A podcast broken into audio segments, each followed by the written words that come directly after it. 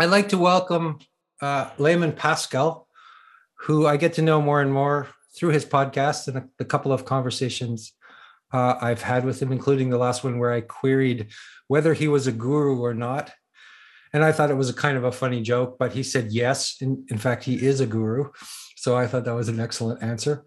Um, uh, so Layman is uh, Layman is uh, a guy on the internet, and he's also a prolific writer and podcaster, and he's involved in Integral.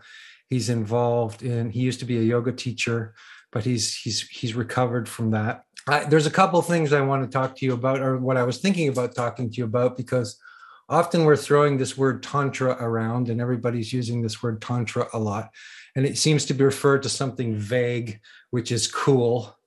But I don't know if anybody knows what it is, or you know, uh, it, and, and, something vaguely also related to having a lot of sex and, and doing doing doing, let's say, left hand path activities. So anyway, I want to I want to I want to know what what you what you think about about tantra and what is tantra. And I, and I also want to know yeah I just want to know um I, I want to know all about your sex life. That's that's what that's my that's really what I want to know here. Okay well so, I'll touch on tantra and then you can get more specific if you want to. Uh, tantra i think of you know sort of etymologically it's the extension of the dharma right? The extension of the weave so that the essence of what the dharma is passes into every other dimension of manifest existence. Uh, so it's a way of bringing um, spiritual depth and non-duality to every aspect of existence particularly to the different functional energies that make up a human being so it's like putting the Dharma into your into your sex and into your death and into your heart and into your thought. There's there's no area in which the Dharma is off limits through Tantra. But in practice, that frequently looks like the confrontation between opposites. Right. Sometimes it's a reconciliation of opposites, but it's not really trying to reconcile it to the point where they're neutralized or balanced. It's about coming up against the friction point between polarized energies. So the Dharma is being extended into domains of polarized energy through all the different functional qualities of existence.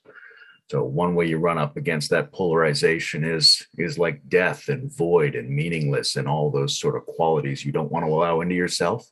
Uh, that's a confrontation between you and whatever that thing is. Uh, another way you run up against it is with another person or between two genders or between humanity and nature. So, all of those sort of relational, dynamic, polarized contexts that make up all of the world, those are taken as being utterly permeated by non duality and providing the vocabulary for an expanded, extended version of what the Dharma can be. Mm-hmm. Maybe you can get into what you mean by non duality, because this is like a, another kind of spiritual buzzword these days, which annoys me. Uh, um, just like when people talk about tantra, it annoys me. But but but but of course, fundamentally, that's what I'm interested in. But at the same time, it's become a buzzword, so it might be worthwhile to try to bring some nuance to to what it actually means. The first thing I usually try to do when thinking about non-duality is to separate it from like monism of various kinds. Right. So we're not talking about everything is one we're talking about the presence of a form of consciousness that's constellated around paradox. So there both is and is not oneness. That's a more non dual statement than the assertion that there is oneness. Non duality is different than saying unity because you maintain the duality in the statement. The, the duality is still there. We say not two instead of one because we're transcending and including, so to speak, the duality. We're uh, maintaining the difference, the opposition, and transcending it in the same moment. So that sense of being both inside and outside of all the possible categorizations of experience, not just mental categorizations, but experiential categorizations. So all the forms of experience, of feeling, of ecstatic states, and but even of thinking and analyzing the world that uh, both simultaneously cancel and don't cancel fundamental oppositions. So one of the things I point to a lot is adjacency. Like proximity is an interesting condition. In proximity, you're not fundamentally separated, but you're not merged either. Proximity itself is a condition in which the distinction between separated and not separated is itself broken down. So all the forms of consciousness embodied, mystical, or even analytical, in which you experience the world as no longer obeying an absolute distinction between separated and non-separated. That's non-duality. Yeah, and if we if we go into the sexual metaphor, um, it's like when in the in the you know in the tantric traditions you have the yab-yum symbol where there, there's a dynamic interplay between the male and the female called sex, right? um, um, uh, so that they are they are not one. In other words, they're not a, a, an undifferentiated blob, but they're they're not two either because because it's you know when you have sex that you you don't you lose the sense of difference between yourself and, and the other. You lose the boundaries of of the skin or yeah, there's a, a sort of naive way of thinking about that as a unification, which it really isn't, right? If I say that I want to be you know, yes. sexually one with my girlfriend, I don't actually want us to occupy the same space or not be able to distinguish our pancreases from each other. What I mean is, I want to get a lot closer. I want to get close enough that a different function is created, an emergent function arises at some kind of proximal point by embodying that non dual reference point that's available to you in the betweens of things. Yeah. So there's like a third element, a dynamic element that emerges between the one and the two, or between the two people, or yeah, you can see it. It's, it's not like because I, I think quantum the entanglement is like that. Like the right? yin yang entanglement, you have two bits of information, but are they two bits of information or are they one bit of information? Yeah. It's dubious. The fact that it's dubious means it's non-dual. The duality is not canceled, um, but it's not fundamentally obeyed either. It becomes an ambiguity between whether there's two or one. Yeah. Well, I was thinking about the, the yin yang symbol is often it could be interpreted as a totalitarian symbol because it's complete and there's no gap. Uh, there's no dynamic gap. There's just there's just the two sides and they're they're they're complete. Whereas our existence has this gap or this. Um, we were talking to this musician the other day. He was talking about how you always have to step into the gap or the the death or the emptiness or the or the void. Um, yeah, I imagine the yin yang symbol is like a disc, and on the other side of that disc is just gray. And then you just spin that disc and you keep seeing both sides until it blurs. Mm. That's nice. Let me um let me actually throw something in here slightly provocatively at Andrew actually. So before we started, you said something about um, people are saying everything is tantra these days, like psychoanalysis is tantra and so on and so forth. Now, to me actually when i when i've heard people describing psychoanalysis as a form of tantra that kind of makes sense and especially squaring it with what layman has said so far if you think of kind of the foundation of a psychoanalytic method to get someone to to bring to consciousness a part of themselves that has to the present been othered been denied um, and creating a greater deal of comfort and acceptance of this fantasy or drive, whatever it is, through speech. Um, but often not leading to us to a position where this thing is com- made completely the basis of the personality. Because often this thing might just be a, a monstrous thing that can't be. That you, if your thing is to be humiliated in public or to go and rugby tackle someone at, at a wedding, then um, you can't do that all the time. But, but being aware of it um, brings one kind of closer to, I suppose, the truth of being, whatever it might be. And and so at Andrew, I guess I'm wondering do, why your kind of protest against seeing psychoanalysis as a form of tantra. I, I agree with all that. I have nothing against that. I would say that tantra is the practice of skillful means. So in traditional tantra there's 83,000 different tantras, different kinds of practices and some of them uh, you know deal with the psyche and some of them don't um, some of them are uh, utterly irrelevant to psychoanalysis and some of them i think psychoanalysis is a skillful means. So absolutely psychoanalysis i just wouldn't define tantra as that. I would say that's a potential upaya or a potential skillful means within tantra. So so so so would be psychedelics and, and so would be a, a sexuality but i wouldn't reduce it to any of those things. So so so my protest is when it gets reduced or, or defined uh, as being psychoanalysis because I think psychoanalysis has a certain limit, and I think tantra goes. This may sound, I think tantra goes way beyond that psychoanalytical li- limit of of like talk therapy. I don't know. What do you think, uh, Layman? Yeah, I would agree with that. I mean, I think it's misleading to say everything is tantra. It's more accurate to say anything could be a tantra. Uh, and that still leaves open the question of what a tantra essentially is, which like definitely uh, is reflected in some of the ways that some people go through psychoanalysis, but certainly isn't limited to that. Yeah. Yeah, that makes complete sense.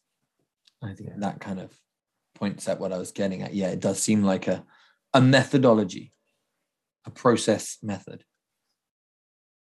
Yeah, I think there's. Um, I mean, I, I think that in within tantra, if you do it, if you do it intensely, uh, and with a lot of intensity, then there could be a psychoanalytic na- analytic process that kind of occurs naturally without having to do the couch thing or the. I mean, uh, uh, that's what I'm told anyway. But I, but but I probably need a lot of psychoanalysis myself, so I'm not going to stand here on a pedestal and and say that it's it's like I that I'm not going to put down psychoanalysis for sure because I, I learn immense amounts from from psychoanalysis. Yeah. No, I think the beauty of the tantric conception is that all of the different kinds of qualities of engagement in the world can potentially be sacred engagements. Doesn't mean that they are. You have to do something to sacralize it, but it doesn't put anything out of bounds. Right? Everything can be transformed into the Dharma rather than having a, a sort of safe beginner's version of the Dharma that's clean and is walled around by certain intensities that we don't experience so that we can maintain our spiritual life.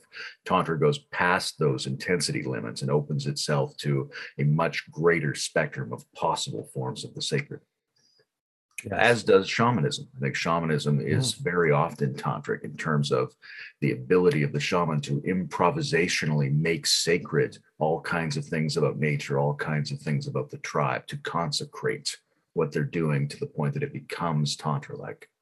I think that's a good discussion actually to talk about what is the difference between shamanism and, and tantra because I think there's a lot of similarities. I think I think that shamanism is fundamentally proto tantra or, or or really is the you know the, the tantric spirit is really shamanistic on, on some on some profound level. It seems to me that way. No, I would agree with that. I think proto tantra is a great way to think about it. Um, it's also proto yoga. It's also proto sutra, right? Tantra, uh, shamanism stands at the root of all these things, and they're Yes. sort of um, tangled together in a really deep, natural, wild kind of way in shamanism. And as we get more civilized, we tend to unpack that into different domains of spirituality. And I think one of the things Tantra does is bring back into Dharmic spirituality some of the things from shamanism that we're getting left out of the narrower, more civilized version. Mhm. As does psychoanalysis to some degree, as does art, as does surrealism, as do dreams, as does sex, um, as does death. Yeah, I was thinking about maybe uh, what the culture needs in terms of an artistic revolution, and I, I sort of think that has to be tantric on some level. And what that means to me is bringing the low to the high, like going, you know, like the way Jesus used to hang out with the whores and and the and the and and the money lenders, and and uh, there's a reality to tantra. Like it's not it's not a flaky new age thing. There's a concreteness to it which people you know if you if you study the the indian tantric tantric masters um which is is very worldly or something or a very you know as opposed to otherworldly as opposed to the kind of indian spirituality which is very otherworldly. So so so um there's the intensity and i think there's the need for i, I think that i think that and, and there's that that that kind of ability to go down with the people the lowest of the low or the low i don't does that does that ring true to you uh, layman it's just something i was thinking about today in Yeah, terms I of think I mean it's not um, it's not going to the lowest of the low at the expense of going into more refined qualities. no It's about playing those opposites together as they are in the manifest reality and in ourselves. Right? And there's uh, it works with polarization. It's an ascending and descending couple simultaneously in tantric practice. Yes, but I think my point was that a lot of the abstraction and philosophy and and stuff we're hearing in in the in the web has this has this floaty abstract quality. Um, um, and and when I think something is real, it has a punch to it or something, which is is is because because like Jesus used to hang out with the you know the horrors and he, he wasn't afraid to go into into those spaces. He didn't want to stay in this um intellectual abstract game B space, or if I can be a little critical of game B. Yeah, well, I think to some degree the medium, right? As long as we're using um, very abstract digital media, yeah, uh, there's always going to be a problem of dissociating from bodily. But in order to ground it, in order to do real spiritual work, you have to come back to not only the body, but to the entire range of affects that socialized versions of spirituality usually marginalize right? So embodiment, sexuality, mortality, anxiety, uh, our predatory nature, our, our, the compost of the world is necessary in order to grow any of the flowers. Yeah. There's a nice line in a uh, in a talk by by Deleuze that uh, that I was reminded of by what you said, Andrew, um, where he says something like the job of art is to um, dissolve the distinction between the sacred and the profane.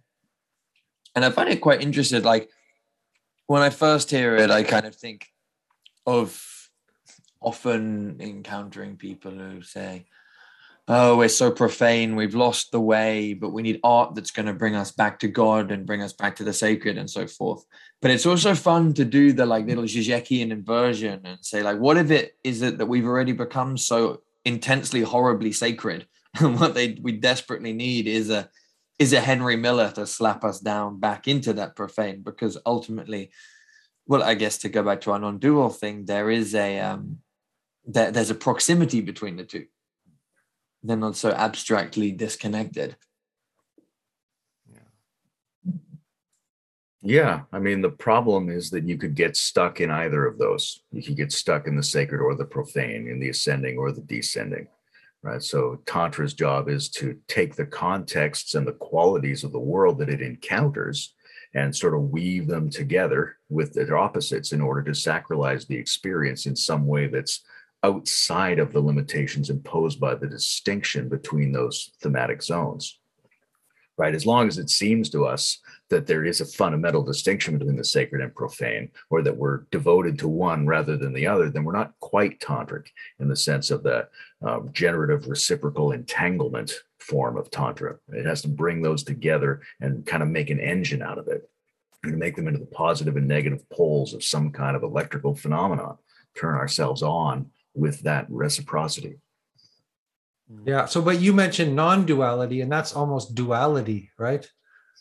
There has to be an intense duality as well. Sure. And that's why that's why you say non-duality as opposed to unity, because it maintains the duality. Right. Sometimes I'll say duality is the real non-duality because it undermines the duality between non-duality and duality. Or something like that, right? You can keep going further down any of these permutation paths, but fundamentally, as long as you keep seeing non duality as the opposite of duality, then it's not quite non duality yet. Right. Right. Yeah. So there's an ascending and a descending, you know, force within us. Let's say there's the, the kind of force that wants to, you know, go up upwards. And then there's this other force that wants to go, go downwards. And um, I was reading about that. The, the, the, apparently, the you know, in the Christian mysticism, the archangel is pulls you upwards, whereas the angels bring you downwards. Um, I thought that was an interesting way of of thinking about it, uh, because it's not like we want to have just just barren, dry realism, nihilism. Uh, we want to have some ontological depth, and um, anyway, that's my ramble about that's my ramble about that but but the low i think we need to go i, I think the low is important mm-hmm. um i think the, the the the low going i think if I look at the artists that I that I love, they have a very sublime vision, and yet they, they want to go into the low. They want to go into the, you know, the the, the graveyard, experience death, experience their undoing. Yeah, and to really experience it. Um, I mean, one of the things when you start talking about uh, descent and art and the, you know the shit of the world and you know bring that back in there's often a tendency to think that we can do that physically and mentally rather than suffering from it emotionally but one of the big things that controls the flow of the descending current of energy is whether your heart can break right whether you can grieve whether you can be disappointed uh, whether you can allow yourself to be softened by lack and frustration and all the strange things of the world. So I think we need to remember that Tantra does involve uh, a softening of the heart to emotions that make us feel like we're falling down or collapsing or losing or trapped in ambiguity, things like that. Mm. We had a great conversation with John Vervaeke around grieving the death of God right? And it's hinted at in Nietzsche when Nietzsche confronts the atheists and accuses them of not understanding what they've done, of not really being atheists yet. Mm. Right. But what is it that they would have to go through to understand the so-called death of God as some kind of emotional reckoning of, you know, really what would it be like in your heart to experience a world that's bereft of the automatic promise of ascension? And you would be you know what does it feel like to be in a disappointed world that's an important part of descending it's not just uh, you know the fun playing around with art and muck it's also a broken part and and it's interesting that because it gets to like how do we think about our culture today? Like i've been kind of thinking about it to go back to that kind of sacred and profane. I often think that we're actually in an intensely sacred culture that pretends it isn't. And that's that explains the kind of strict moralism and also the kind of almost sometimes fundamentalist approach to progressivism. It's like we are ascending, we are absolutely ascending. We haven't done that work of grieving the death of God uh, at all.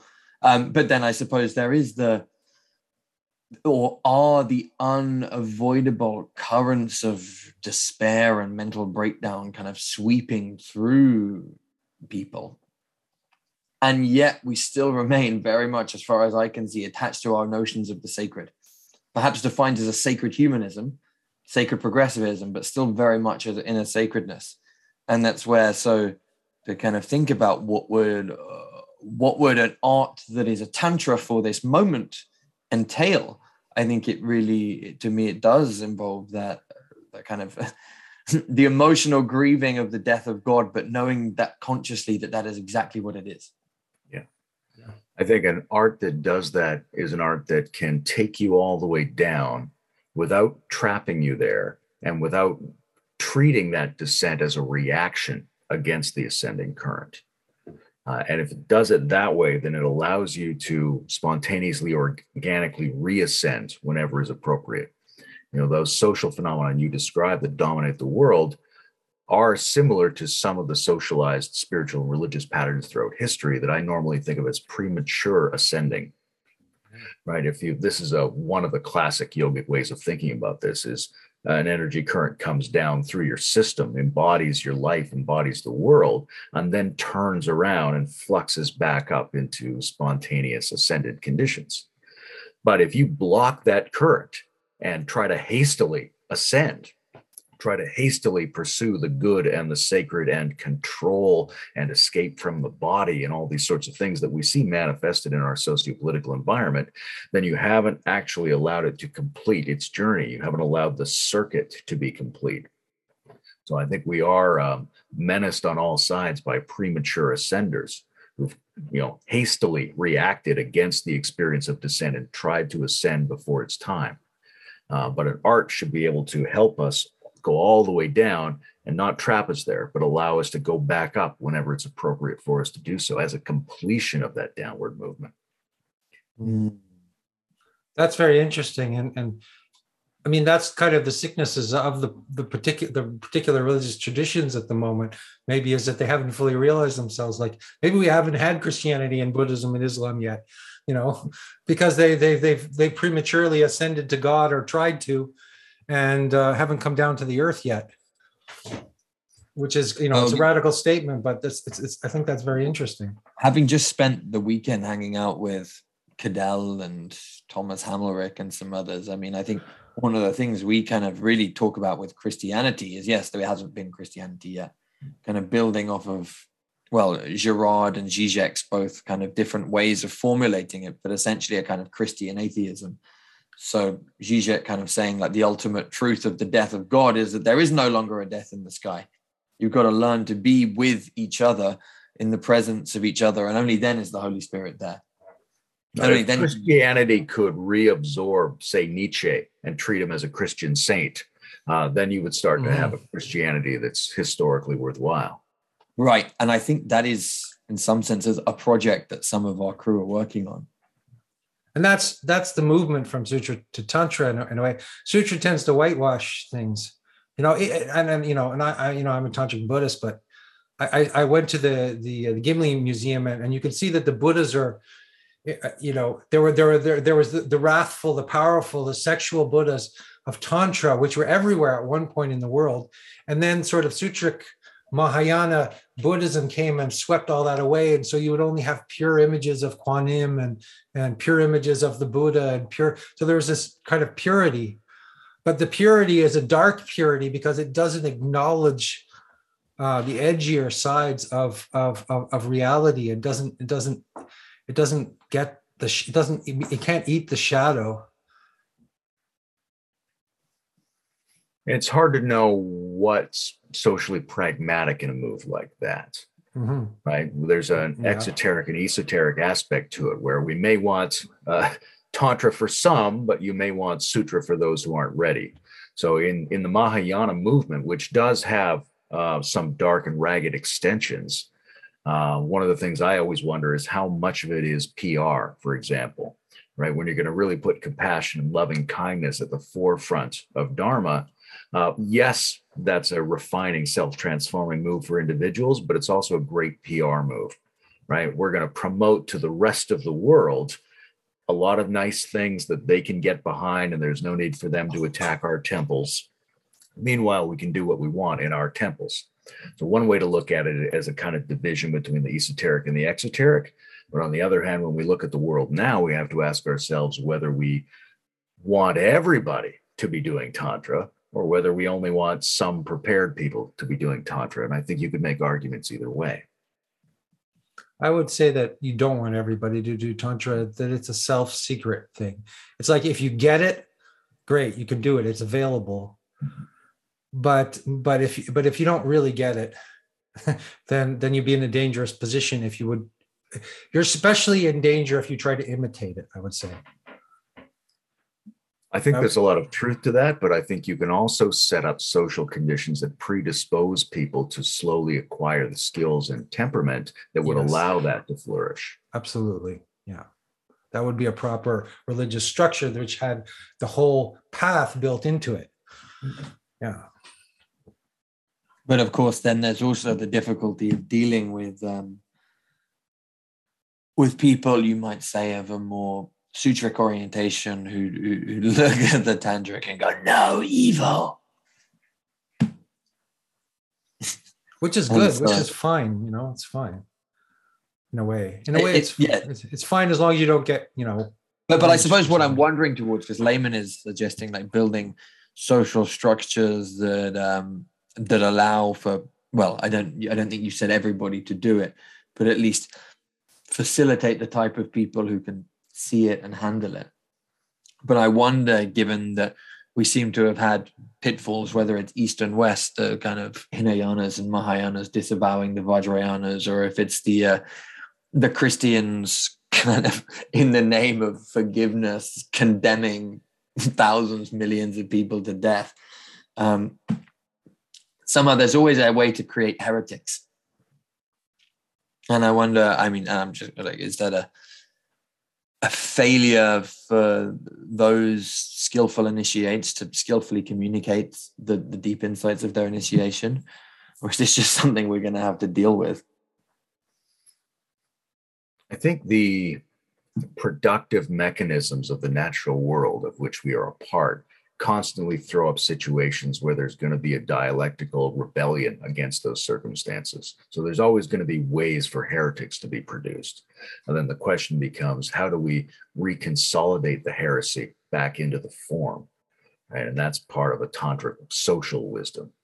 So we need to set up conditions where the world culture is as helpful to Tantra as possible, doesn't foist it on everyone all the time, has mechanisms for selecting and inviting people in, has mechanisms for enfolding divergences back into the core, but also has mechanisms for appropriately concealing or defending itself when it needs to. Yeah, yeah I know. I mean, Tibetan culture was largely monastic. Um, and so, so, but so there was a sort of sutric tantra. Um, in other words, the images were there, the philosophy was there, and that's what you would you would spend most of your life sort of playing with that and trying to understand that. And then, and then a few weird guys would go off and do actual tantra. Um, we also may be in a unique world historical circumstance now where um, some of the things we associate with Tantra and some of the things we associate with shamanism, for example, uh, are required of a much greater range of people in order to position the species well to survive uh, very strange circumstances, metacrises, and destabilizations that are on their way. Right? We could say, well, it's absolutely fine to have a very small uh, core of initiates and a huge number of people involved in mm-hmm. sutric practice, and then beyond them a range of you know idolaters and blasphemers and something like that. But we might need ten or a hundred times as many uh, tantric practitioners as we've had in the past in order to produce a species capable of handling the strangeness of the next, say, 50 years. Yeah. And the tricky thing with that is that you can't really rush the process. So mm-hmm. the process is probably rushing us into that, maybe. Yeah, there are ways to help, there are ways to facilitate, there are ways to move against things that obstruct the process, but also you can't rush it. You can't be hasty. You have to go uh, you have to go slow enough to go as fast as you can. Yeah, you have to go. so, what are some step of by step help facilitate it? Yeah. Well, psychoanalysis was a great example to bring up earlier, right? In a more therapeutically oriented culture, people have more opportunities to explore the diversity of the layers of their own psyche and to process through these things. Uh, one of the things I think we've seen historically is that when people don't think about or explore, even verbally move through unpleasant, ambiguous, or unknown aspects of themselves, that they don't come across the structures and the skills that would enable them to do something like Tantra. I think you need a fairly sex positive environment. You need people with fairly healthy bodies, which has a lot of security and dietary and exercise requirements. You need a circumstance in which there isn't a whole bunch of top down pressure, but at the same time, there isn't a complete lack of structure and form and discipline. Uh, I think we, in some ways, the the chaotic environment of what we might call the Kali Yuga is potentially an extremely fertile breeding ground for a lot of Tantra. But we would expect that Tantra to be somewhat ragged, somewhat feral, only occasionally meeting the sophisticated standards given to us by the past. Mm-hmm. Fascinating. That's interesting. Yeah. Yeah, I mean, eh, from a tantric point of view, I guess this Kali Yuga, when Kali Yuga means right the apocalypse, it's like the last cycle or the end time or right the death of of of, of, a, of a paradigm of a culture. Um, and, and so I think that it, it, it, that that's that's normally thought of as the best time to practice tantra because then you can see you can have a you're not going to get there. You're not going to get to the next golden age or whatever but you can you can see glimmers of it. You can uh-huh. And uh to owen's point earlier art is a huge factor in that right? If you have artistic productions that remind you of the full spectrum multiplicity of human experience and in which there are protagonists and anti-heroes and people who are exploring different layers and dimensions of human experience who are showing all the parts of the self and all the different kinds of interactions you can have it really opens up the space in which consciousness could move to start to reproduce tantra mm-hmm. like a culture in which you can watch a TV show where people make, you know, refer to sodomy, for example, uh, is different than a culture where you can't make that reference right? Because people grow up going, oh, that's a thing I could think about. And some of the people who think about that thing will think about it in a way that moves their consciousness and feeling toward it and gives them the intuition that they might be able to do something with the range of energies that are otherwise sort of compacted in resistance to that not to privilege sodomy or anything, but it's an example of a type of thing that's often put out of bounds by conventional culture. Yeah. And there's a whole set of sensations involved in thinking about it that need to be reconsolidated into our being in order to make us capable of some kinds of higher tantric experiences. Well, it's it's funny that you bring up that example because um, one of the things that the TNT New Tantra organization, which are pretty big in Europe, um, emphasize is especially for men what they're calling anal dearmoring. And, and I, have done a couple of podcasts with those guys, and it's been fascinating to see that a number of listeners have said to me, I've actually started doing those practices after listening to that podcast. Um, but then there's also been a piece of fascinating data that they themselves and the team noticed that they said over about 10 years of doing the work, so starting, I think, in the kind of early 2010s up to the present, they said the men who were coming were increasingly open to the practice. So something even in 10 years has made people or, or men at least apparently less tense around the arse to put it brutally on out there. Which is kind of interesting to think about like what does that mean on an energetic level? Like is it something to do with being more open to to surrendering and letting things go it could be. I mean, I think it can be a sign of some healthy and some unhealthy trends in the culture. Uh, but even if it's simultaneously a sign of certain problematic and certain liberating trends, it at least occurs in a messy space where the liberating possibilities are not being shut down. Mm. Yeah. Yeah, there's in fact the idea of heresy is sort of interesting because because all of that is well or or, or um breaking the the taboos uh, uh, intentionally breaking the taboos uh, of the culture uh, in order to to to actually re- consciously in order to liberate energy is is a is a dangerous business. Uh, it's always existed in very hidden places but but but uh, and it is a dangerous business. But it is interesting yeah and i think yeah i guess having a tight ass would be would be like just keeping everything in not being able to let and not being able to let the, the, the, filth and the garbage of your body just just just just go completely right? Holding all that tension and and and uptightness inside of you. So so i guess de-armoring that that area. I mean it's a great symbolic area to think about because it's yeah. the opposite terminal of the ascending capacities. Exactly. Right? Yeah, that's right. And it has this, you have that. to have a balance, right? Because you don't want to have your ass fixated and unable to open, but you don't want to have it totally loose and just shitting all the time either, right? It's a oscillating capacity to move between tension and relaxation. And then it says true at every level or every chakra function as it is in the anus. Right? You have to be able to do it with your heart and with your communication and with your vision, with your transcendence and with your gut and all those things as well. Of course. Yeah. Yeah. All the different levels, right? Which are, are you know, in Tantra are symbolically mapped on the body. Um, but they also they they have a they have a micro, microcosmic meaning to them, and then they have a larger meaning as well, right?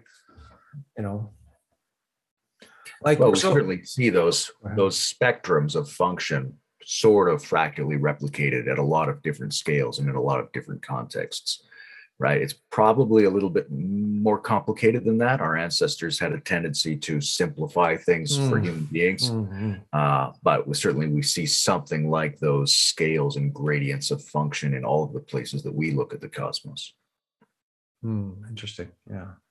Yeah. Well that that that kind of makes me think about how we how we work weave in our scientific knowledge with our religious knowledge you know with whatever we've learned from science uh, with with you know sort of a vulgar notion of chakras or something like that um, yeah science is very um, friendly, I would say. It ought to be very friendly with things like shamanism and tantra, right? When we're Yeah. talking about shamanism, we're talking about a spirituality that embraces and works from the natural world. And so the natural sciences are very complementary to that. When we're talking about the way Tantra also embraces all of the different qualities and dimensions of existence, then that's something that we are expecting our science to be able to do. And when our science is really flourishing, it is coming up against those hard polarized places. It is having a relationship with mystery. It is uh, entering consciousness into all kinds of areas that the society might put out of bounds. And it's giving us this wonderful cathedral of knowledge around how the entire system functions. And if we can fold that into our spiritual practice, or if we can make the part of ourselves that does scientific knowledge have better relationships with the other parts of ourselves, our feelings and our subconscious and our body and things like that, then we can have a very rich, up to date shamanic tantric kind of spirituality. We don't want to be caught in, even though we want all the benefits of classical and archaic forms of tantra, we want it to be scientifically updated as it was in all the great periods of tantric flourishing in the past. Yeah. On the other hand, just just a sort of question about that because I think that, for example, I was reading, you know, I've been reading, I read a lot of texts about magic and alchemy, and I, I think you do too, and, and have some some knowledge of that. And that's not science, right? Um, um, it, it, some of it is is is proto science, uh, but I think it's bad science. But it's it's good. It's good. Let's say. Um, I think Vervaeke had a nice term for that. Actually, he was he said it's good folk understanding, or it's it's good, you know, maybe mythopoetic understanding, or we need to. That's powerful as well, right? Um, I think, like the Sure. symbolism, the sim symbology symbolism is a language. I think in the scientific world that people like have kind of people are sort of symbolically illiterate. Um, in a lot of ways and we could go back and sort of look at those symbols and, and, and see them in, in different ways Most of human knowledge has been heuristic rather than accurate. right? We've come up with things to help us get things done. And so a lot of our intuitive functions and a lot of the structures that would enable us to function well are not technically accurate forms of thinking. So now that we have a lot more technically accurate forms of knowledge, we still have to do something with that that makes it amenable to the multidimensional thriving of human beings. So that's a little bit like moving back into that heuristic territory. We don't want to do that at the expense of new scientific accuracy. We want to somehow be able to merge our increasing new and often statistical knowledge with our instincts, which is what the successes of our ancestors show us, right? They show us a way of merging objective knowledge with subjective reality in order to get some kind of deeper, more meaningful, more competent experience. Now, we have a lot more external knowledge than we used to, but we still have to merge that with our intuition and our instincts in order to make it viable for us as beings. yeah and we could look at the difference between for example how we view the universe today in a scientific way and let's say the, the pre-copernicus universe which is actually true in, in, in an ontological sense you know that that that we're in the center and the horizon is is uh, you know uh, that, that we're seeing a flat world and and the, these these are these these are these as you say we, we maybe we've, we've we're or too split between let's say real the, between scientific objectivity and ontological experience does that make sense Absolutely. And we need to bring those systems back together, which is, a, again, a very Gurdjieffian way of thinking about this. Right. You've got these different systems, you've got these different selves, you've got something like an essence and something like a personality. Right. You have a kind of intuitive, hereditary, heuristic mode of being that predominated when you were very young. And then you have a waking state, socialized consciousness that's available to all the knowledge of current epoch and somehow those have to get together if you're going to have a real inner world of some kind Mhm. yeah yeah i kind of see on one hand i kind of see this autistic reality which is completely literal literalist objective you know um, and then and then there's this then there's this his other side of reality which would be like on a pathological pathological sense just just insane, just hysterical. Um, uh, those would be the, the, that's the world that's split between hysteria and, and uh, maybe autism or neurosis or um, it's and uh, fundamentally unsatisfying to live in the objectively real world but the irrational mm. world can't be relied upon it's too primitive so what we need to do is have them cross pollinate each other so that our irrational side gets smarter, gets smarter to the degree that it can competently exist in the objective world, but bringing with it all of the faculties of meaning making and dimensional experience that we rely upon to have a life that's worth existing in. Yeah, beautiful. And that's that's really the artist again in a way because he's able like like James Joyce he was able to be schizophrenic without being schizophrenic like he was able to experience all the different realms of language and, and music and and and madness with but, but he could still function in, the world somehow uh, somehow i think that that's I think there's, there's something to do with the, with the art, the madness, and the, between the, the, madness of the uh, allowing yourself to go mad in that sense, but remaining sane is is is walking that tightrope, maybe that Nietzsche would would speak about well, Nietzsche touches on the will a lot, right? And I think there's a factor of intentionality that's necessary that we see in a good artist, right? If a good artist thinks of a sculpture they could make, there's no necessity for them to do that, right? It's a it's like a whim. It's a completely subtle prompt, and they're going to then make themselves follow that out until it becomes a reality right? Mm-hmm. That's an intentionality building process. And by building up intentionality, it's like you create a capacity in a container that can start to hold that madness and bring it into the world in a safer way that doesn't destroy you, but gives you life. And I think that's one of the other things that connects Tantra with art is the use of intentionality. And intentionality can be used to follow a, a form, a ritual, a discipline that's handed to us by our elders or our ancestors. It can also be used to improvise new forms that's where it becomes a little bit more shamanic and say, well, you know what I'm going to do is I'm going to get my girlfriend and my psilocybin and my masks, and we're going to drive up, we're going to climb that mountain, we're going to do, you know, you've got to, so that's a big undertaking. You're going to reshape some experience of reality based on an unnecessary impulse that you had. That's what artists do. And I think it builds up the capacity that's necessary for us to ground the coming together of the rational and irrational dimensions we often talk about the creativity of the artist, but there's also the destructive quality of the artist. I remember reading about Cezanne, and Cezanne was like he was a he was trained in the classical tradition, and at one point he realized that he was just copying uh, stuff, right, and that he was not creating anything new. So he did this for years and years and years, and then he just destroyed his entire oeuvre. He just burnt it up in a, in a big barn, and, and at that moment he created this sort of new kind of art, which was based you know which threw away perspective and and brought in luminosity and you know and you can see the mountain from all these different you know angles and directions he created a, an entire new language which looks kind of like a postcard to us now. But at that point because the more that you destroy right the, the more that you're able to destroy of the rigid formality the more free you are and the more you can actually create. Yeah and destruction has um it has an aggressive aspect to it of like shattering things and opening space up but it also has a um, can be a smoother deconstructive process as well right? Wherever you find a plurality in something that you used to think was a homogenous unity you've kind of destroyed that thing. You've unpacked that category right? So when you go, I'm, I'm just myself. Well, are you? You're a conscious and an unconscious and a thinking and a feeling and a doing.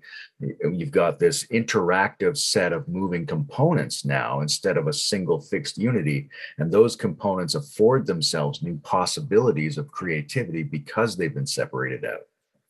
Hmm. Like a lot of spiritual life, and even when you come to Buddhist meditations, a lot of their insight practice is breaking things apart. It's a conglomerate. It's got components. You thought it was one thing, but actually it's a bunch of things. And it's not vanished. It doesn't lose significance in reality completely by being unpacked into its parts, but you give yourself this additional capacity to see the space between them, to afford that adjacency, and to afford new kinds of combinations and hybridizations and synchronizations, which weren't possible when you imagined it was just one fixed habitual object. Mm, beautiful. Oh, and do you have any more questions? I've been kind of hogging the questions here. Um, and then maybe perhaps we can go to Q and A uh, soon. Hey. No, I mean I've not got a burning question on the tip of my tongue. I mean I'm kind of actually tempted to say, does anyone else in the room want to jump in with a question? Okay, so let's let's do that then. Let's let's uh, let's open things up. I'll, I'll I'll turn off the the spotlight and we'll just have an open room here.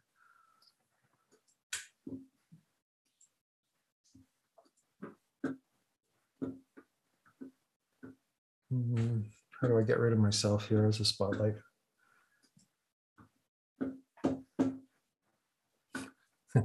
Excuse me, gallery. Is everybody still seeing me? Okay, wait, wait, there we go. Remove spotlight, good.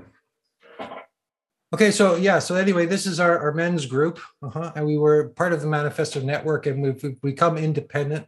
We're in this sort of liminal space where what we're going to do is we're going to um, we're going to to have a, a closed men's group here, and then we're also going to have open events at Parallax. So so these are this is our I'm just introducing you, Layman, to our Yeah. to our team, to our to our little men's group here. Um, and uh, and ask anybody who has some questions for for Layman to to jump in.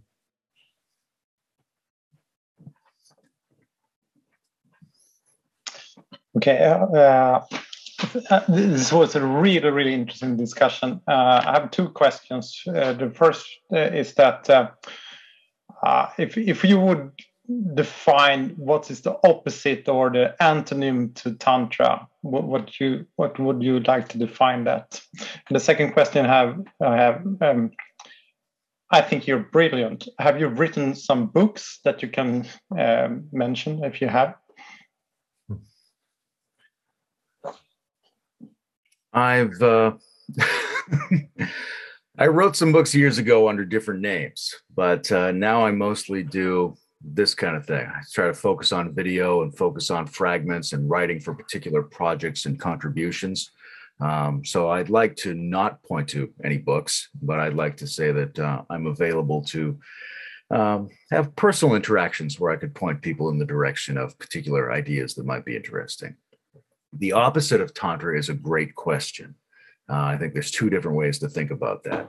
Obviously sutra is a classic opposite of tantra right? And so we would say uh, a form of spirituality which is socially oriented and obeys a distinction between the spiritual and the non-spiritual and confines itself to a limited space that is railed about with a lot of intensities that the practitioners are asked to not experience so that's one way to think about it. But I would tend to think about it more like um, the mundane. Um, you know, Ken Wilber uses this phrase flatland to describe a world that's denuded of the vertical dimension of meaning. That's what I think mostly the opposite of Tantra would be. It's a world in which the practical production of the sacredness that doesn't obey the difference between the positive and the negative, where that's not being produced, you have the opposite of Tantra. Tantra seems to me the fundamental mechanism for transforming the world into the sacred. And so, where you find a world denuded of the sacred, or where the sacred is broken away from the world or replaced with a pseudo sacred, um, that would be the opposite of Tantra. Thank you. It's a great answer. I, I, I my wonder- first my first thought was totalitarianism is the opposite of tantra on some level. It's, it's, it's like you're taking away kind of dimensions that you can't see. You're living in a flat line, flat land. You don't see the dimensions. No, I think Andrew's point is a good one because when we do that socially, we tend to uh, we're taking away those dimensions and we're narrowing it down and narrowing it down until we have something like a totalitarian system where everyone's being confined to one little meaningless echelon of reality. Yeah, I, I would I say that sutra is a basis for tantra, so it's not the opposite of tantra. Like you need a base, right? Yeah. You need to to you need a foundation, ethical foundation, uh, you know, um, spiritual foundation, and then you can bl- blossom into tantra. But but but it's not. I wouldn't say it's the opposite. For me, tantra is what's most alive. So what what the opposite would be is the, what's not alive. you know. I have one more question, but but uh, let let cool. other people go for before me if if if they have questions. We've got lots was, of time. Just jump in, uh, Hakan. Okay. Yeah. The, the, the, the, next question is that are we are limited to our thinking of Tantra because of our. Uh, I'm, I'm raised as a Christian and I'm not a believer, but I have it in my language. And uh, when I'm reading translation, we're often talking about uh, uh, gods and, and, and such when we're trying to understand the, the, the scripture from, from Hinduism and so on. And, and uh, the question here is my assumption is that that are limiting our way of seeing this. Is do you have any reflection on that? When I connect Tantra to shamanism, one of the things I'm meaning to say is that it's rooted in our um, existential being in it, right? In our embodiment, in our experience of the world and of relationships and nature, that there's a very primitive way in which we start to access these things. So if our particular um, social mindset, right, whether we think of that as secular or as a particular religion, if that's keeping us from exploring uh, what's natural and multidimensional to our body and to our mind and to our relationships and to our environment, then it's going to inhibit that. But it's not just that there's one system like Christianity that's going to get in the way of understanding this miraculous Eastern technique of Tantra, right? There's all kinds of Eastern mindsets that are going to get in the way as well. In fact, you could have somebody who's an indoctrinated Tantric Buddhist or Tantric Hindu, and that indoctrination is getting in the way of their understanding of Tantra as well. So I think every human being and every culture is capable of having their own tantra, but they do have to get outside of what their their sense of their inherited social assumptions and especially the categories they think they've inherited. Great. I would even like riff that I think there's plenty of potential for tantra within Christianity. I mean, the symbol of God being brutally tortured by a mob being the core of the religion is um, it's not a rosy, happy idea. It's not transcendent love and bliss at all. I think if you just imagine that guy crucified on that cross, but also imagine that he has all of his chakras activated, then you have a kind of way into thinking about Christian Tantra. But on the other hand, Christianity is very diverse. You can go back in time and find all kinds of strange Christian sects who would be doing something very similar to what we normally think of as Tantra.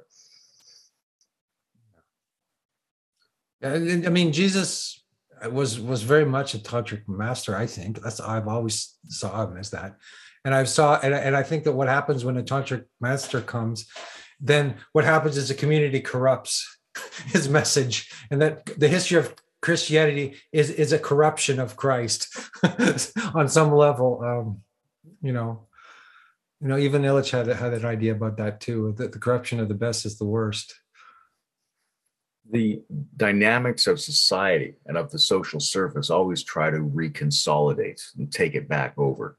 Yes. Right. Just like if you invent a new technology, you invent a distributed internet, and that's going to liberate everybody. Well, it doesn't take very long before the economic predators want to consolidate that into platforms and take your freedom away from you. And that works at every level, spiritually, religiously. Society is always naturally tending to do that unless we anticipate that and try to guard against it this is a thing that comes up in Gurdjieff's writings a lot, right? The idea that of Beelzebub visiting the world through these different time periods and seeing these different avatars trying to bring illumination and watching their followers lose the message within a generation or two each time. So that we, anybody who's trying to bring spirituality, yes, you can work with people who are ready for the message. But when you're working with everyone else, you have to anticipate that it's going to go wrong and be co opted and try to institute some kind of measures to prevent that from happening as much as it might ordinarily happen. Which of Gurdjieff's writings is that? Uh, that's in Beelzebub's Tales, which is a huge, like, sci-fi allegory about uh, the devil living on Mars and coming down to Earth at specific moments in history and giving his account of that. It's a notoriously difficult book to read, but it's worth it. Yeah, you're supposed to read it three times, and it, and it has this. Uh, it's it's constructed in a way to fuck up your mind, like uh, to break down your patterns of automatic thinking. So it's not only the the the, the, the you know the right the the story is very strange, but but it also has an effect on you when you read it. Psychoactive uh, effect. Yeah, definitely. Amazing. Well, uh, that's um, that's some stuff for the reading list next year, I think. Um, let's have another question from someone.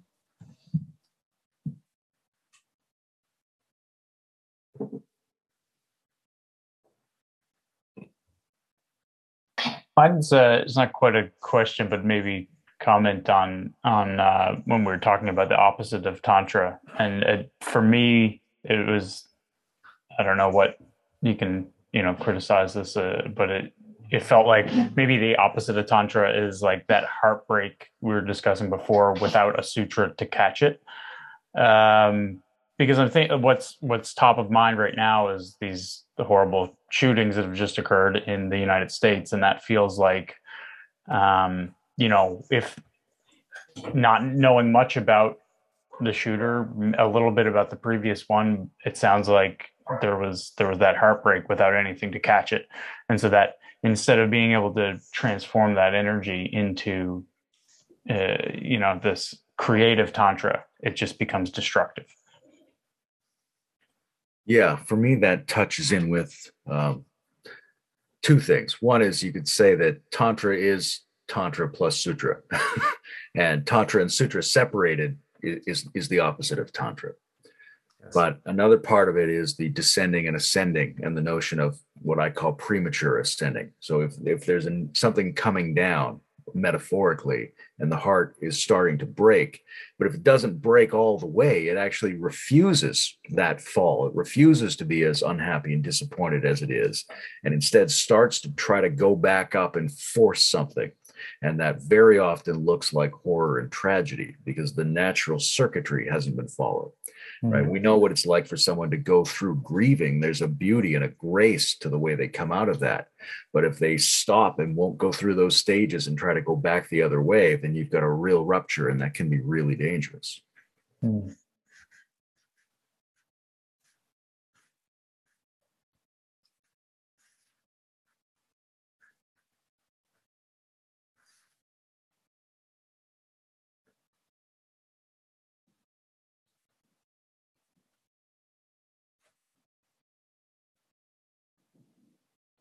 What are you thinking, David? Uh, no, I was just thinking, what? How do you how do you recognize that state of premature, prematurely ascending while you're in it? I think you always try to check to see if there's further down that you could go one of the indicators is usually some sense of contraction or tension. If you're sensitive to yourself somatically, then you're probably able to feel where you're pushing back against it rather than letting it happen. You can also observe your own behavior and see what kind of results you're getting. Right? If the if the descent is occurring all the way, then you should be becoming more grounded, more sensitized, more open if instead you're doing, you know, what Greg Henriques and John Vervaeke call reciprocal narrowing, if things are getting narrower and tighter and you're becoming more uh, spastic and more reactive uh, and more dysfunctional, then you're not really letting it happen. So you can look for inner indicators or you can look for outer indicators. You can also look for interpersonal indicators, right? If there are people you love and trust and who know you well, they should be able to give you some feedback about whether it seems like you are um, resisting the descent or enabling the descent. But generally speaking, you need a regular practice of opening those centers all the time and opening all of your functions in order to be safe. Uh, because if you don't have any regular practice and you're just a regular person running into something like this, there's a good chance you're going to get it wrong. That's one of the reasons you do sort of um, energy and center type yogic work is so that you have a built-in capacity to open these flows through yourself and to know what they're like so that when something comes up you're sort of forewarned and forearmed Yeah, I was thinking about in the mythopoetics of Tantra, you have Milarepa, and he was a serial killer.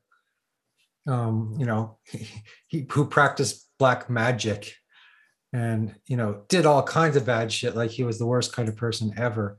And I, what I like about these old stories is is there's a transformation. Any kind of transformation is is, is possible.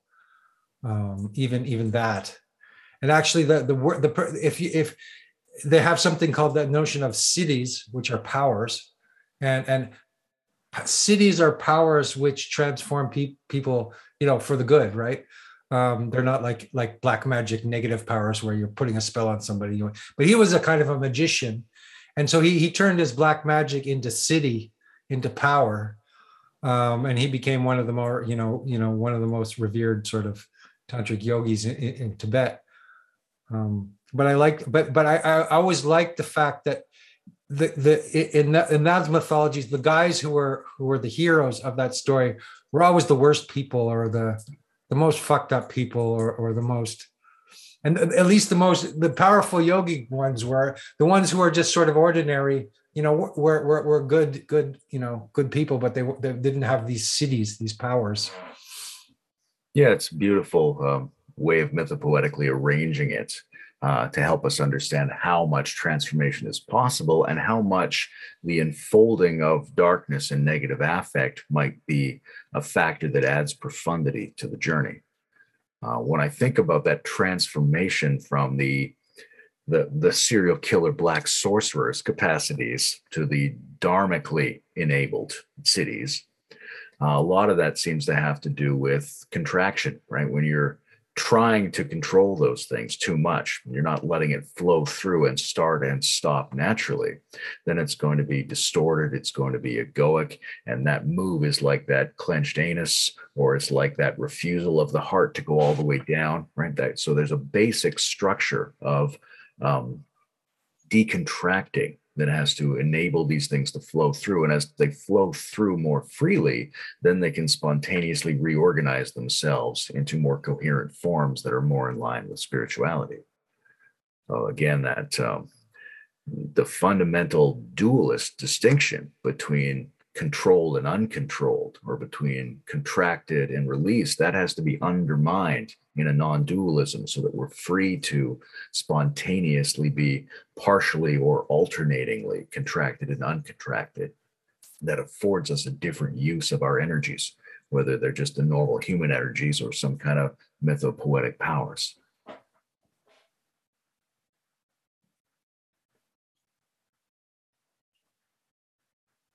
Uh, I, I, need to say that this is, is a poetry when you're speaking about this. I, I, was thinking about this tragedy that happened in U.S. and and this this this problem that we have that we we have reduced all the risk in in society, so we have flattened all, all, all the uh, divergence of of uh, problem that we have in in, in in in the society. So we are not ready for sudden movements in, in, in our lives. If you if you compare with the 18th century, it was normal that people died around you, but we are not accustomed to that anymore. So that so we we are not accustomed to to changes in, in, in that dramatically. Uh, so we need the more stoic way and uh, to to embrace life that there can be problems, but we are not ready for it. So in that sense, we need mm, need to practice more tantra to understand that we we can uh, expose ourselves to risk, but we need to do it in a, in a controlled way. But you put it so much more elegant. Well, thank you. And I think we need that more than ever because the period we're going into is going to be full of very strange, dark, unstable things that people are going to have to face. And if we have the anti fragility, if we have the tantric disposition, uh, then we might be able to work with those things. But if we don't, and if we're fragile, then the strangeness and the destabilizations that are inevitable at this point will affect people like a trauma and cause them to do all kinds of terrible things to each other. Yeah. And I think one of the good things that we've been talking about in our in, in our in our groups is is is the the need to confront death, you know, all the time. Uh, the tantric uh, deity has a skull cup in his right hand and on his left hand because and it's full of nectar, you know. Um, so there's always this meditation on death, um, and and that contains the the, the elixir of life. Actually, uh, the, like the two are, are are never separate so I think that's fundamental in sutra and tantra, uh, but but uh, but is to be able to you know walk walk among you know the corpses and and uh, experience the horrors and the beauty like that that that the horror and the beauty simultaneously.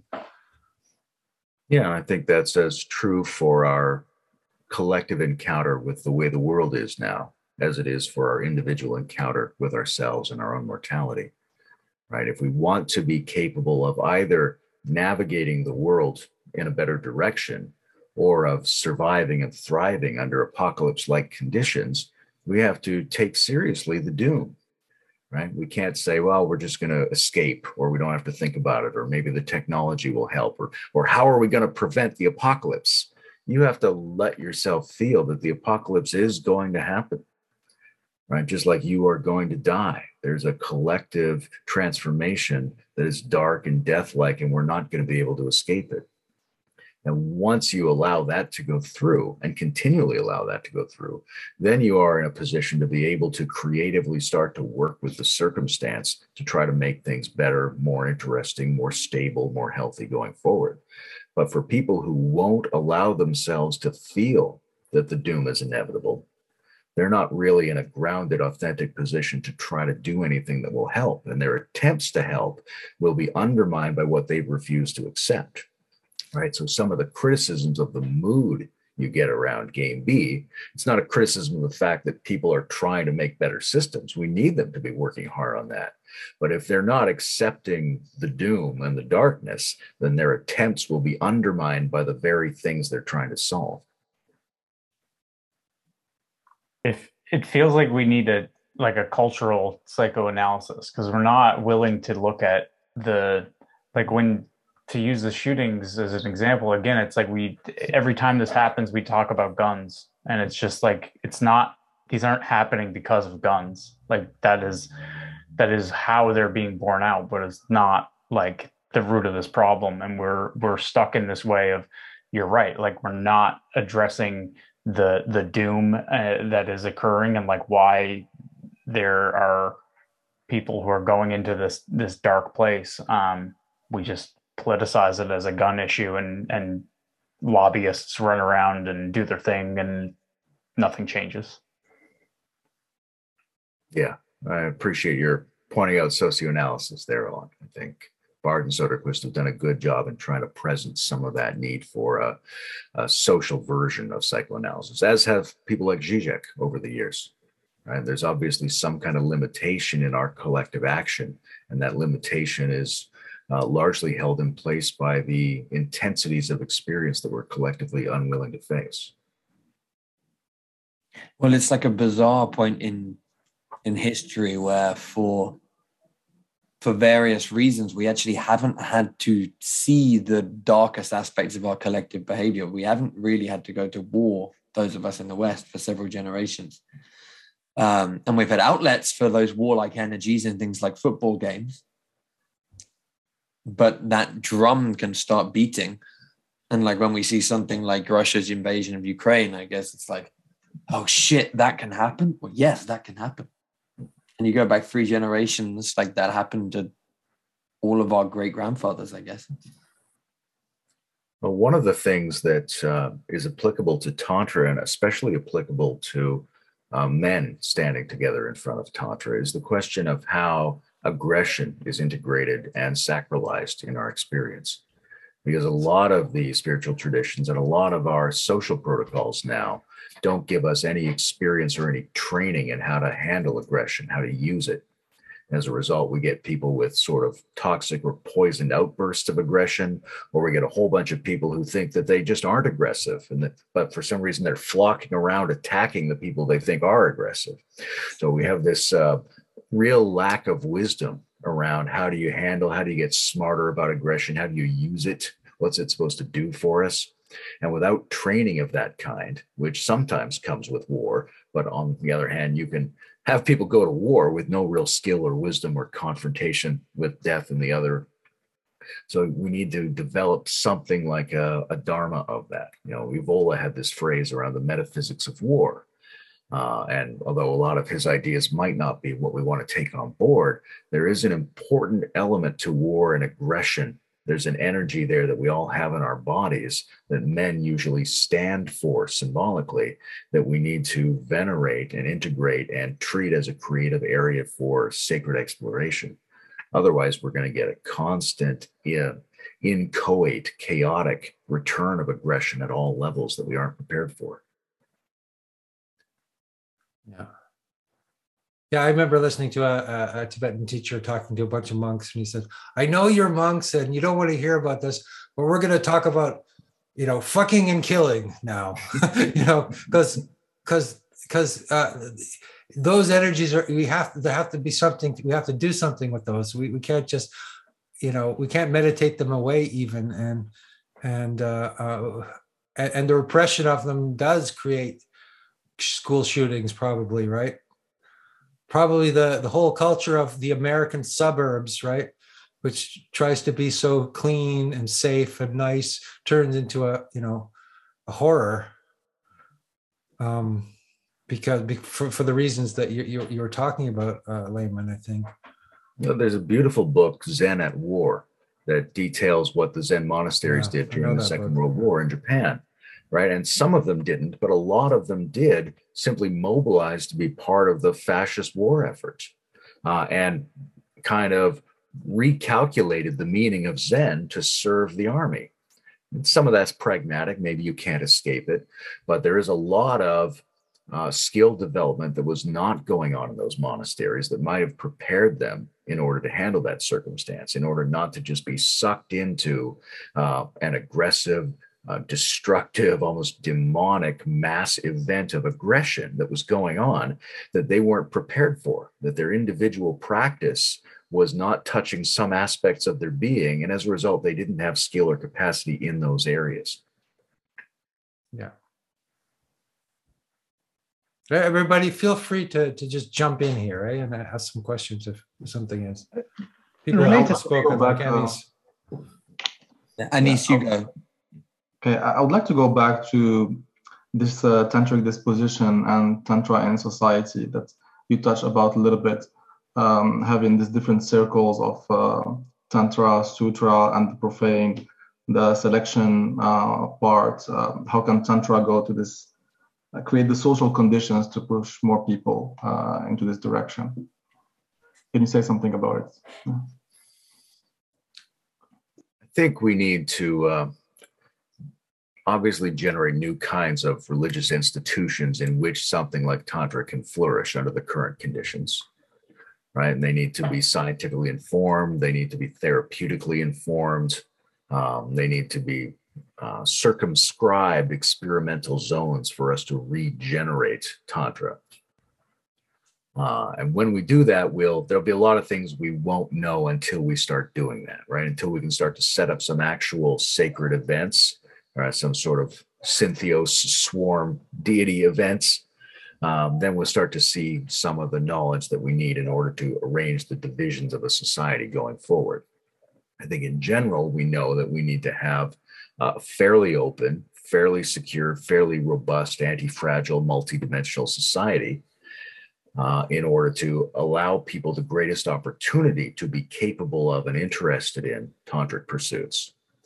Uh, then we need to be thinking about what are the basic kinds of um, predisposing educational experiences um, that would allow them to be ready for that right? We might even think about replacing you know this is totally hypothetical speculative scenarios but uh, there's no reason the education system shouldn't be conceived of as the sutra right? As the precondition to tantric practice doesn't mean everyone's going to get there but what are the basic skills the basic pre skills or proto skills we would want people to have so that they are capable of tantra and how do we make those be part of the basic curriculum And if the institutions are providing that, then we need to set up some alternative uh, educational networks and rethink the way we're raising children so that we can provide them with the underlying skills so that at some point they become capable of it.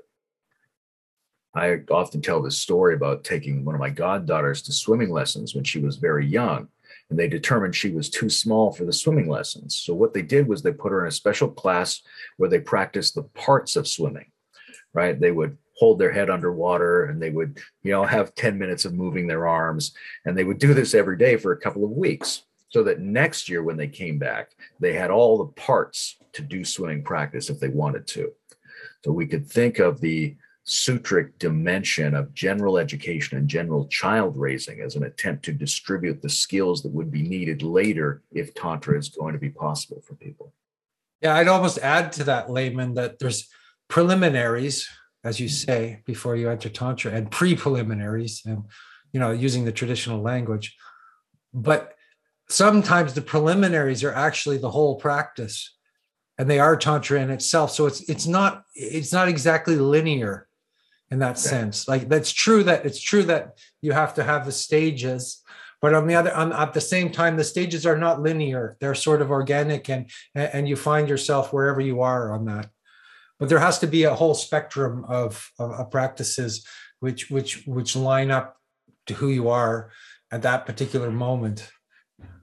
No greg kaminsky's book on the pre-practices is very yeah. important in this regard right? Because i think what you get is an initial set. It's like a fractal reiteration. Everything's present in the initial iteration. Exactly. That's what I was getting it until yeah. it keeps iterating, right? So you go up to the next level. The next level is another more complicated way to practice those proto skills and so on and so on. And then after you've gone through many of those iterations, the underlying skills that you thought were just the beginning, they start to shine forth as essential to the entire system. Yes, and also the uh, you can do it go through it backwards. Like you start with the ultimate practice of emptiness or dzogchen or something like that, and then if you can't do that, then you then you do other practices, and if you can't do that, you do other practices until you're you're always going backwards. Actually, you're not just going forwards through through a in, in an assembly line manner. You're, you're going you're going backwards and you're revisiting each stage. So you're going back to sutra right? And you're going back you know as you're advancing forward towards tantra. So so you're kind of it's like the zen arrow that points in both directions. Yeah. Oh, and so it's really important to collectively start to think about what these underlying practices are that you can find in seemingly simple or seemingly ultimate versions of the practice we were i was just leading the metamodern spirituality retreat in vermont and one of the discussions there was around how do we from a so-called metamodern perspective retro engineer the spiritual practices of the past and also afford ourselves the opportunity to improvise new practices for changing world conditions. And in order to mm. do that, you've basically got to figure out what are the key underlying skills that generate any of these practices, that make any of them workable. We often think about a practice, but usually a practice consists of several different hidden skills that you need in order to pull that practice off. And having a general sense of what those underlying skills are, I think is going to give us, it's going to afford us the possibility of generating spirituality going forward. And if we don't do it, then we probably won't be able to generate that. I think that's really interesting because then you have find the, the the thinking, the way, and the process of, of tantra, and, and and you are not dogmatic about uh, what what the previous preliminary has been written for for defining what tantra is. You're finding the keys point of it and and translate it to our uh, uh, our society today, and what what what do we need to to embrace the idea instead of actually taking exactly. This is the list of being uh, uh, that you need to do before you go to tantra that's that's the old context. We need to put it in a new context. Is is that the, that's true but we don't yeah. want to lose the old context either right? Um, for a lot of people going through the old context in a fairly rigorous way might be essential to them learning to embody those skills Uh, but we do need to unpack what those underlying skills are so that we can recognize the analogs to Tantra from all the cultures and so that we can generate new Tantra like phenomenon going forward. So we want a very big picture. We want to be able to put those things together in new combinations, but we also need to um, be very open to relying on the wisdom of our ancestors who were able to pull this off successfully. And I would add teachers, right? Because you know, in my experience with working with teachers is okay. One teacher might ask uh, a teacher might ask one student to do the very traditional practices, uh, full on, and then another, he might ask another student to go have a lot of sex, or he might ask another student to, to learn to play the the you know the Cuban Cuban percussion uh, or, or something like that. It depends on what is needed. Like a really good teacher knows knows what you need. And so so there has to be a context that's organic and not a, again a, a mechanical assembly line kind of process. Um that's what that's what i see. Yeah i think when you have a good teacher uh, now they aren't always good. No they're not always but a good, good teacher should be able to understand not only have some kind of spiritual attainment in themselves but also have a reasonably good understanding of the diversity of human psychology and a good way of being in relationship and a good way of intuiting what might be needed. But even then, there's still a huge amount of responsibility on the student's part. So, one of the things we need to evolve going forward or regenerate is a kind of wisdom about how to have student teacher relationships in a way that it's productive and safe, but also challenging. Yeah. Not not sycophantic or mimetic, um, but also also also uh, reverent, I think. Yeah. And that's true also of elders as well, right? There are mm. many forms of reverence in our society that we've lost track of. My interpretation of this is that I, I can't cherry pick from the old traditions myself. I, I, need some some teacher that can translate the context of the old ways to the new ways in our context in our contemporary society. And and that's i think it's really hard because you need to find this authentic person that really understands the old ways to to be able to translate it to the new ways. And and i'm constantly are annoyed of its what's that tantra is mis, misunderstood as a, this kind of sexual practices. It's so much more. And so and and that's that's my all my almost always my disbelief in in these teachers that they're always talking about uh, sex, and and I think it's, it's I'm I think it's bad that it's only narrowed to that thing. It tells us something about our culture, right? If Tantra wants to come and say, look, all of the basic uh, energies, all the relational polarized energies of being are a context for our spirituality and our development. And you have a civilization that immediately goes, Oh, you mean sex? it suggests that that civilization is not handling sex very well. yeah, that's true.